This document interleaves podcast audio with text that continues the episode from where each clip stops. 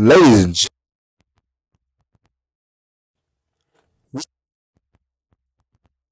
gentlemen, of the world famous, the universally loved, the best podcast at 1, 2, 3 guys.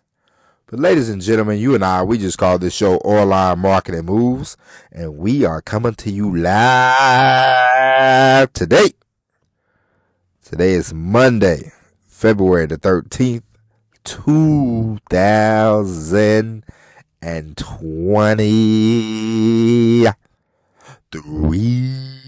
Ladies and gentlemen, how are you doing today? Ladies and gentlemen, today let's talk about something very important. Ladies and gentlemen, let's talk about making connections. Ladies and gentlemen, in order for you to get business, in order for you to make some sales, to get some business, you must start making contacts. There's a variety of ways you can go about it. You can make connections on the internet. You can make connections off the internet. You can make connections through email. You can make connections through sending people letters in the mail. You can call up people. You can cold call people.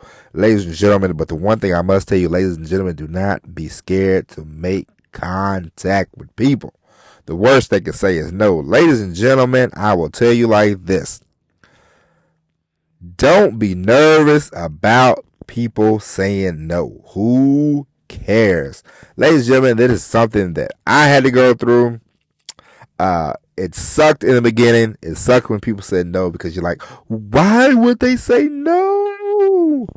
And you spend a lot of time thinking about it. But if you think about it, ladies and gentlemen, at the end of the day, you rather hear a no than a, I don't know, I got to think about it, I'll get back to you. You rather hear no than that. You want either yes, no, and move on. Now, you must make connections.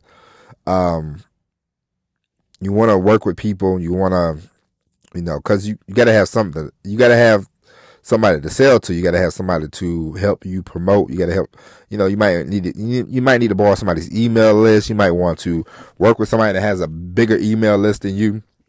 There are different things that you want to do, ladies and gentlemen, and you must go out and make the connections. I'm not saying it's not hard. Of course, it's hard. It's hard work, but the harder you work, the easier it will get in the long run. And I'm going to tell you something, ladies and gentlemen, that you probably know that, it's something that, if you ever think about it, we all know it's true. In the beginning stages of anything is where you do the hardest work. It's where you do the grunt work in the beginning.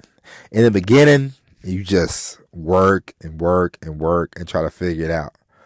And once you get that machine rolling, once you get that machine really rolling, really rocking, people will come looking for you. People will want to work with you.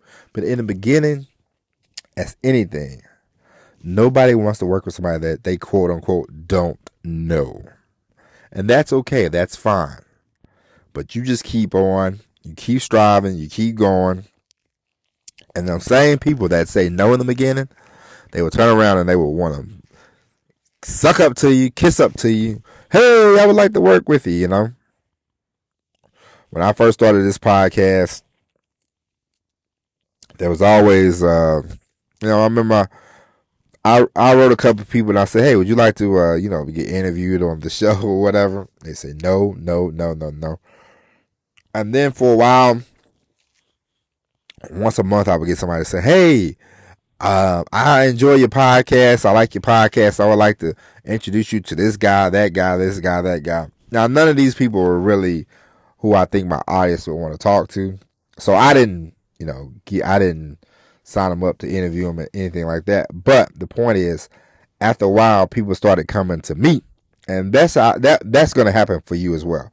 That's going to happen for you even more than it happens for me. You work. You work, you figure it out, and once you get the machine rolling, it's so much easier. This is what they don't tell you. The hardest part is just getting started. The hardest part is getting the business off the ground. Once you get the business off the ground, you know how to get a business off the ground. So if something happens to you, something happens to the business, you have the skills now to get to come back even stronger, come back even better. So there's never like a bad time. There's never a time though you have to flutter, fret, worry about anything, because once you learn these skills, once you get the skill sets down pat, you don't have to worry about, man, I don't know if I can do this.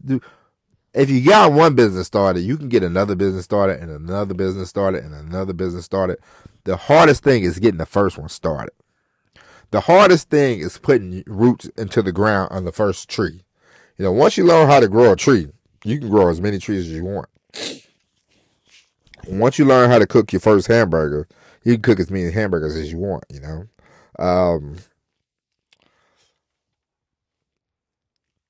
My parents, they go to bingo. They go to bingo a lot now. They're like professionals. And in the beginning, my mom would say, man, it's hard sometimes we're going to that bingo. And they yelling numbers at you, this, that, and the other. Now, 20 years later, 30 years later, you see my mom, she's hitting the thing, boom, boom, boom. She could talk to you, hit the thing, and know she's about to bingo and everything, and it's crazy to watch.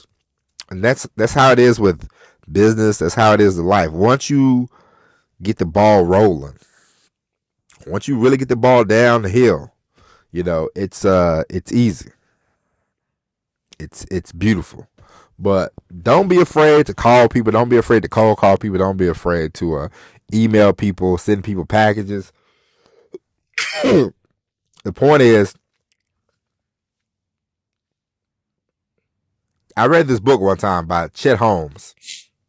I believe that's his name, Chet Holmes. He talked about the top 100 people he wanted to work with. He wrote down a bunch of names. And he said he wanted to work with these people. And eventually he said he wound up working with like 75 out of the 100 names that he wrote down, you know. And he said he just kept at it. He kept at it. He finally started working with them people. And I think Chet Holmes, I think he died a while ago, but, you know, he wrote a great book. I don't know the name of the book, but you can look it up. It was a pretty good book.